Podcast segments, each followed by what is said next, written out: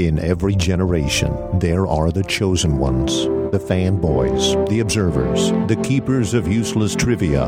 They alone must stand against the forces of television drama tropes. They are continuous play. It's about power. Who's got it? Who knows how to use it? So, what do you guys want to do tomorrow? Nothing strenuous. Well, I'm in the office always the first thing that comes to mind. I think they can do better than that. I was thinking about shopping, as per usual. Oh, there's an okay. R and B in the new mall. I think there's few items. Well, we can discuss it. Save the world, go to the mall. I'm having a wicked shoe craving. Aren't you on a patch? Those never work. Here I am, invisible to the eye. See, I didn't even know looking into them. It's this whole eye patch thing. Yeah, it's definitely doomed. Welcome to Continuous Plays, The Art of Slaying, a Buffy the Vampire Slayer retrospective featuring Brian Thomas. But I've known you were coming and baked the cake. And Jay Newcastle. Are you ready to finish this? Buffy the Vampire Slayer is the copyright of Fox Television Studios, and any discussion of the characters, episodes, or music is strictly for entertainment purposes only.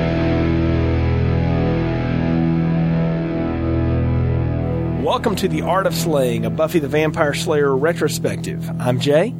And I'm Brian. We're here to talk about Season seven, Episode five, Selfless, written by Drew Cabin in the Woods Goddard. Anya grants a young woman's wish, helping a girl get revenge on an entire fraternity by having a spider demon tear out their hearts. The violent and deadly act of vengeance leaves Anya completely guilt-ridden and puts Buffy in a position where she must face off with Anya to the death. Buffy and Xander track Anya back to the frat house, and the two women fight. Buffy stabs Anya with a sword, seemingly killing her, but Anya's demon side prevents her from dying. Xander begs Buffy to stop, and Anya realizes that she doesn't want to be a demon anymore. Willow has called forth Anya's boss, D'Hoffryn, using the amulet he gave her, trying to recruit her to be Anya's replacement back when. And when he interrupts the fight between her and Buffy, Anya begs him to reverse the spell she did, even though she knows the cost of reversing it is the life and soul of a vengeance demon. He does so, and Anya's ready to dive, and even Xander doesn't want her to, but D'Hoffryn instead summons Halfrek and kills her, saying he wants Anya to feel pain and suffering for leaving him, and Anya is now alone. And that is the plot summary of Selfless. Brian, I gotta tell you, man, I didn't remember this episode, but watching mm-hmm. it, I went back to when I was watching Season seven when it was first out, and I honestly thought this was going to be the sign-off for Anya. I thought she was leaving. I think that was what they wanted you to think. I mean, I, at least that's what it seems like. As I watched this, too, I felt the same way, that this was going to be the sign-off for Anya, because she was all alone in the end. Uh, her and Xander had a nice little chat at the end, but they both went separate ways. So it wasn't, they aren't trying to patch that relationship back together, which now would have been the right time to do that if they wanted to. So we know that's not happening. Uh, her and Buffy have squared off now, and they have something going on where they're not happy. And, uh, her boss is now turned on her. So she has nobody left. Yeah, so, and, and yeah. her and her one friend in the demon world is dead. He's gone. Yeah. yeah, so that's Callie Rocca. So she's gone, and I, I mean, wow. There's just a lot of, a lot of stuff goes down, and I'll tell you, I thought what they were going for here, and just watching this again, was that Anya had fully gone full on demon and just gone crazy, because like the way this killing goes down, Brian. I mean, it's it's gory. There's a, I mean, uh-huh. we, we wake up and she's just covered in blood and walking away from this frat house. And I was like, that cannot be good. You know, it, yeah. it is a, it is a real weird, cold opening. It's a very strange opening. I mean, we never would have imagined that Anya would be a mass murderer like that. But I mean, we should have, because that's what she did for a living. But yeah, just crazy. The, the, blood everywhere, dead people everywhere. And it's just, and there she is in a corner, covered in blood, and it's almost like she woke up from a dream. She didn't know what was going on, right? And all of a sudden she wakes up and sees what's gone on, and she doesn't know. She's like, what did I do? And goes to clean up. And just a insane opening, I thought, but just unreal. Really is. And I think that the neatest thing about this, the on, this is a really an Anya-centric episode. Yeah. And, and for a lot of reasons, but they, they really needed to tell this tale and stuff. But I, the thing I, I really liked about it, and, um, is the four flashbacks we get. You know, we've done yeah. flashbacks with Anya, but we we see how Anya really has been an outcast her whole life. you know, even after she becomes a demon. Like, that's part of just mm-hmm. who she is. Like, all this time, we've thought that Anya's, you know, quippy jokes and the way she acts and stuff were just her demon side, right? And come to find out that it's just, be- you know, really it's because she doesn't fit in anywhere, you know, which would explain yeah. why she would wind up with a guy like Xander, you know? Well, and you, you do see, too, which I think is fan- fascinating, is that she has magical powers yeah. before even becoming a vengeance demon. She's mm-hmm. dealt with the dark magics, mm-hmm. right? And um, I thought that was very intriguing. We also get Olaf back, right? the the troll that she made, uh, her ex-boyfriend, and I thought that was fun to see his story. I love the whole scene where she has turned him into the troll, and the, the city people are like, it's a troll, and he doesn't know he's a troll. Yeah. So he, he's like, it's me, Olaf, it's me, Olaf, what are you doing? And they're chasing him. Yeah. I thought that was a hilarious scene. Um, uh, but I really kind of enjoyed that we're getting Anya's backstory, her uh, real name of Odd.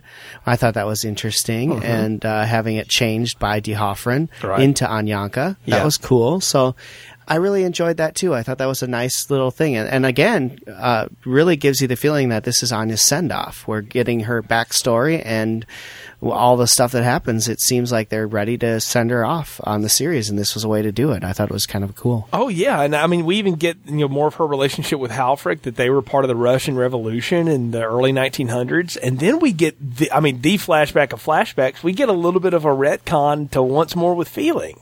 Right? About a few months before the failed wedding, that we yeah. get a flashback to that. I was really blown away that they went back to that.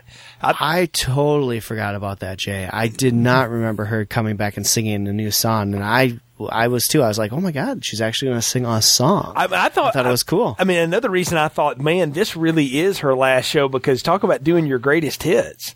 I mean, they're really doing everything uh-huh. here, you know, yeah. for her. But I mean, as, I mean, we'll go ahead and say it now. This isn't it. I mean, Anya's still a part of the show to the to the end. So it, yeah. th- that turns out to not work. But just in this episode, I, I like the fact that they're playing all of those notes. Like I and I was okay with that. Like if this had been it, I think I'd have been okay with it. Yeah, I think they really sent would have sent her off on a very good note. Mm-hmm. I mean, it's sad, but then. People leaving the show has always been sad, right? Right. Either by death or by uh, some sad circumstance that they're no longer on the show. Mm-hmm. So I think it would have been a, a proper way to send her off. And, and I fully expected after watching this, I was like, holy crap. You know, I fully expected her not to come back. Especially not as soon as she does. Exactly. So, but I mean, it's, so. it, it is, it is really deep. And now let me ask you this. Because they leave us with this feeling, and it's kind of the undertone of everything here, is that Anya just has this incredible emptiness in her life, right? Yeah. That she's tried to fill with so many other things. And I, I wanted to sort of parallel that, if we could, to the way Buffy felt last season for so much of it. That she was, well, what, what did she keep saying? You know, I want the fire back, and, you know, I'm mm-hmm, going through the motions mm-hmm. and all this stuff. Everything she did last year was essentially to just try to kickstart herself back into life, right? That she's had yeah. nothing. And Anya's in the same boat. And I don't know. I thought that was interesting that, you know, the pit fight of this episode is a woman who's seemingly come out of that deep, dark depression against a woman who's in it. Yeah. I like the, f- I like what they did here. I mean, it, it's, it's showing that her human side really had a big effect on her as whatever, a demon, a, a, a being, right? Mm-hmm. She can't shake that, that misery that she feels f- after what happened between her and Xander. I mean, she just can't. And, and it's affecting her work, and it's affecting her desire to do the work. She thought that she wanted to get back to being a vengeance demon, but the reason she wanted to was to get back at Xander. When she couldn't do that, she just doesn't take pleasure in what she does anymore. And I like that struggle for her to find a purpose for herself now. She's a vengeance demon who doesn't want to perform vengeance, right. right? Not not the vengeance that she's expected to. And she has all these human feelings still, and she just she just feels lost. And I, and I like that. And yeah, I don't think it's as extreme as what we saw with Buffy, but I like the parallel that they did there, and and all of this. And I, I like the struggle uh, between Buffy and Xander and Willow when Buffy mm-hmm. has come to the conclusion that she has to take Anya out. I loved that scene between all three of them, uh, to, trying to you know. see things through. And Xander saying, no, you can't do this. And Buffy saying, I have to. And he's being himself, his self herself. And she says, look, I killed Angel to save the world. I didn't want to. I didn't want to do it, but I did what I had to do. And this is what I have to do. And I thought that was a powerful scene between the three of them, because let's face it, that could have shattered their bond well, had she actually done that. Well, it also discover we get them into the discovery here. Willow finds out Xander never told Buffy that she was, you know, in the process of restoring Angel's soul. You know, because right. because Xander, you know, remember his line was, you know, she says, "Go kick his ass." You right. know, because as we know, Xander hated Angel and hated Angelus yeah. even more, and so I thought that was cool. Yeah, yeah, and I'm I'm almost like, why? But they need to. They never. They didn't go enough places with that for me. And I realize part of that is this. This story is about Anya. The other thing, and this is just logistics. Sarah Michelle Gellar was there for three days. She was busy getting married to Freddie Prinze Junior So she really wasn't there for most of this episode. So they had to yeah. shoot her stuff fast. But I would have liked to have seen that explored a little bit more. But I'm glad that they put that in there at least. You know, we're starting to wrap things. Things up, and we've talked about this season. You know, they said it in the first episode. We're going back to the beginning. We're going to, you know, complete the circle, all this kind of stuff. And they're certainly going through and hitting on a lot of big moments from the past and bringing them forward to what's happening now. Yeah, no, they are, and I, and I like it too. I think it's good. They they know that this is the last season for them, and so they're they need to tie some ends up and things like that. And I, it's kind of cool because this is we're talking five seasons since that event happened, and they're finally bringing it back to the forefront. That's kind of neat that they can use that and call back to that that pivotal moment, and, and to see that as part of the friendship and, and wondering what's going on and, and all that. And to use it in this moment was kind of a cool thing. I, I really enjoyed that little tidbit that they threw in there. And, and I like that they're doing that a lot in this season. They're really saying, you know, paying homage to what they've done the six seasons before, I think. Oh, yeah. I mean, they, they certainly want to get to all those issues. So let me ask you this. What did you what did you make of the fight with her and Buffy? Do you think Buffy would have actually killed her, or did she want to kill her? I mean, the answer's there, but it's worth discussing here as how Buffy got to that point. Mm-hmm. I think Buffy would have killed her if she had to, or, and I think she felt she had to do that. Um, she didn't know what Willow was doing with D'Hoffryn, so she didn't know D'Hoffryn was going to show up. Mm-hmm. I don't think she wanted to kill her by any stretch of the imagination. She was probably hoping that something else would happen to not make her have to kill her, but she, I think, would have totally killed her had D'Hoffryn not shown up. Well, and I mean, she did stab her with the sword, so I, it was clear she yeah. was willing to go through with it. I'm just, I, I'm curious to hear, you know, your thoughts as to, we've seen Buffy go through this struggle how many times now, where she's got to go kill somebody that is close mm-hmm. to her at one time, you know, Angel, Faith, uh, you know, it goes on and on. The list is, is long and distinguished. Uh, Spike at different times, which should have happened a long time ago. I'm just going to say that one more time. But, I mean, there's lots of things, and now it's it's Anya, right? It was Willow at the end of last season. It was, you know, the, the fight could go to the death, and, you know, Buffy's yeah. willing to do that. The fact that her and Anya do square off, and it does get mortal for a second. Like, when she stabbed her, that's a cut. And I I really mm-hmm. thought, I was like, wow, what a way for Anya to have to go out as Buffy takes her out. Yeah. Yeah, it, it's, uh, yeah, definitely. But I, I was hoping, as I was watching, I, I kept thinking to myself, one thing, Jay, mm-hmm. is go after the amulet. Mm. Strike the amulet and everything's reversed, right? And she'll lose her, her powers again, because that's yeah. what happened the first time. And so I thought that's what Buffy was going to do, was go after that amulet, and it never came into play, which well, I thought was kind of odd. Well, maybe, yeah, I mean, clearly she didn't know that that was something she needed to go after either. Remember, no, but th- that was Giles been, that figured that out. So. I yes, but Anya set. Remember this the the uh, the the the party oh, uh, yeah, episode. Yeah, yeah, yeah, yeah. She, Anya told them all, you have to get her amulet. That's right. You're right. So, so never they mind. Know. You're right. They missed that. I that would have been very interesting. Okay, I had never thought of that, but that's a good point. Yeah. So I was hoping that's what she was going to go for, and, and she was going to take the amulet off, because she's wearing a necklace. You can see it mm-hmm. at, in the whole show. So you assume that that's the amulet around her neck. And so I was hoping that was what was going to happen. And, you know, it ends up being something totally different. But, yeah, I, I think that if Buffy had to, she would have killed her. Right, right. I, let me ask you this. What did you make of the way Xander plays in here? And what what does he want with Anya? That's what I can't well, quite figure out. I think he wants to set things good with them, right? Mm. I think he, he, and he says plain and simple, that he still loves her. And I think that's the case. But he knows that nothing can be done to take back what happened, and because of that, it will always be a source of contention between them. But that doesn't mean that they have to hate each other. Hmm. And I think what he really wants is for Anya to not hate him, hmm. and for them to be able to get along again. And I think that's really what he's going for here. And, you know, he does love her, and he always will love her, but Uh, that's what he's trying to do, is he knows that she will never love him the same way or or trust him, and that will never work. So he wants just to be on a level where they're they're friends, and they, they can talk to each other, and they can be around each other and not feel sad and things like that. Well, I, I don't disagree with anything you're saying or whatever, but can I tell you, I was starting to get tired of that part of the story. I, I'm ready for that to move on to whatever the next level was. And if it meant Anya had to leave the show, then fine. But I was ready to be through with the the, the catastrophe that was Anya Zander, weren't you? Yeah. Yeah, um, I think so. But I think that that's what this episode does. It finally puts a cap on that. I, I really do. Yeah. I, and, I, and I don't remember going forward if it ever comes up again. I guess we'll see. Mm-hmm. However, I think that that was what this was meant to do. Because, yes, they've mentioned it a few times, the, the whole episode where Spike and Anya are boinking each other. And mm-hmm. uh, a couple episodes later, when he says you can't use that excuse anymore, it, it gets old. Well, and, and up, even you know, that and you know, that second episode where from beneath you it devours, and like they have that confrontation mm-hmm. in the bronze, and he's like, look, you know, we got to move on beyond all this stuff, right?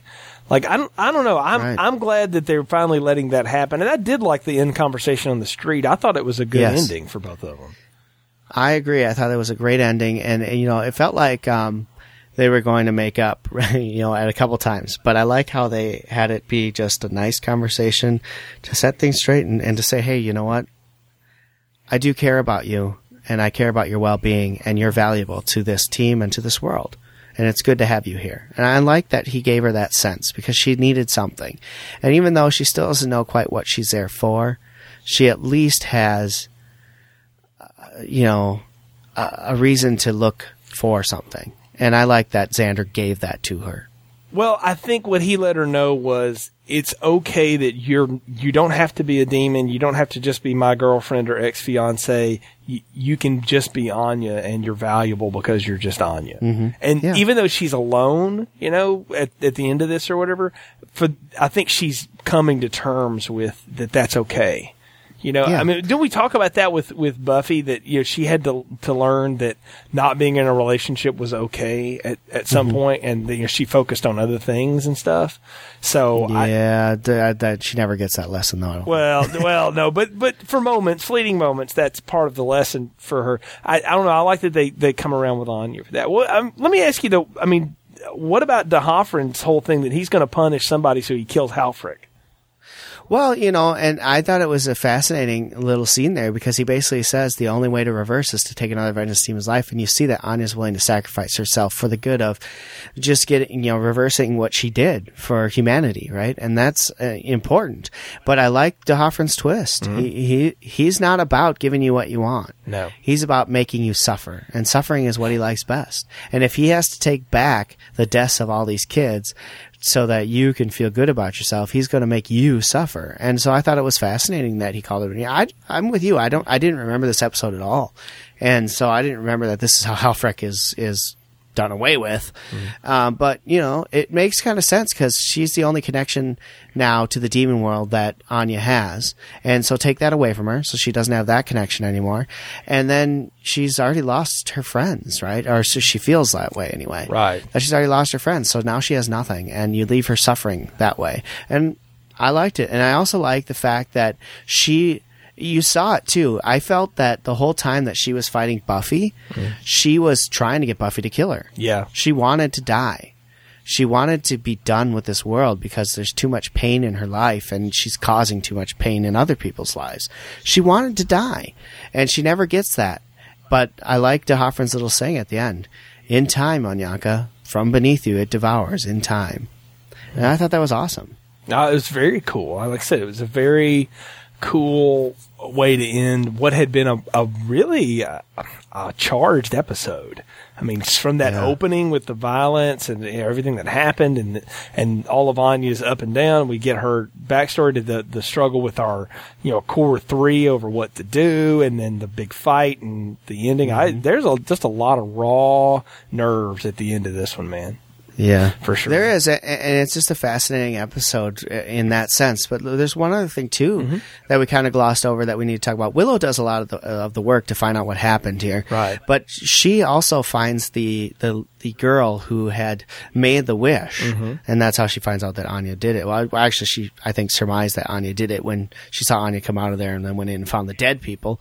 However, um, it's confirmed by the girl uh, and the spider. Uh, that they have be the attacker comes up from behind her, and she uses dark magic to force him off. But what I thought was really fascinating about that is she gets into the dark magic to hold him off, and she becomes very mean to the girl who's in the closet. She's like, "Keep it down, you twit," or whatever she calls the girl. She gets mad at her, and you could see that that dark magic, she still doesn't have control over it yet, and it still makes her an evil person when she uses it, and she gets scared by that. And I thought that was really good. Oh, no, I, I'm with you. I, I like that she's getting more comfortable using those things again, but she's not totally ready to go over there. But I'm also glad that it's not this crutch that she leans on. Like, I can't use yeah. any magic at all. Obviously, Willow's going to use magic, just use it more responsibly, and that's what we're getting to see her do. So, yeah. yeah. Well, Brian, I think we're at the point of the podcast where it's time to give final thoughts and Dustin's ratings for the episode. So what are yours for Season seven, Episode five, Selfless? Well, I really, really enjoyed this episode. I'm giving it a four dustings, Jay. I thought this was a fantastic episode, especially for one that really focused on one particular character. Mm-hmm. Um, we get a lot of tidbits, obviously, on the other characters, but this was an Anya-centric episode. It was fun to see her backstory. And like we said, if this was the end of Anya on the series, it would have been a fascinating and good send-off to her. They, they wrap up a lot of things in this, and they give us a lot of reasons why Anya is the way she is, and, and and I like that a lot. So for me, this is a four dustings. I really enjoyed this episode. I'm with you. I agree totally. It's a four dustings, very strong episode, and like I said, had a lot of raw nerves at the end of it. I like that. I like that when this show pushes us and pushes buttons on characters and makes them earn the emotions. And I, I want to say Emma Caulfield does a does a really good job in this episode. Some of the best acting she's pulled on the show in a while, and and a lot of credit to her for for pulling off and going through the range of things. Things that this show required of her, and uh, particularly this episode.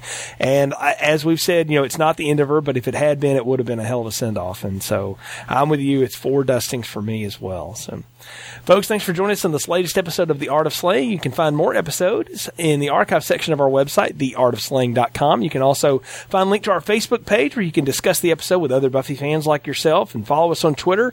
Leave us a review on iTunes if you like the show. It really helps other people find the podcast, and we always appreciate your support. Until next time, for Brian, I'm Jay. Thanks for listening to The Art of Slaying.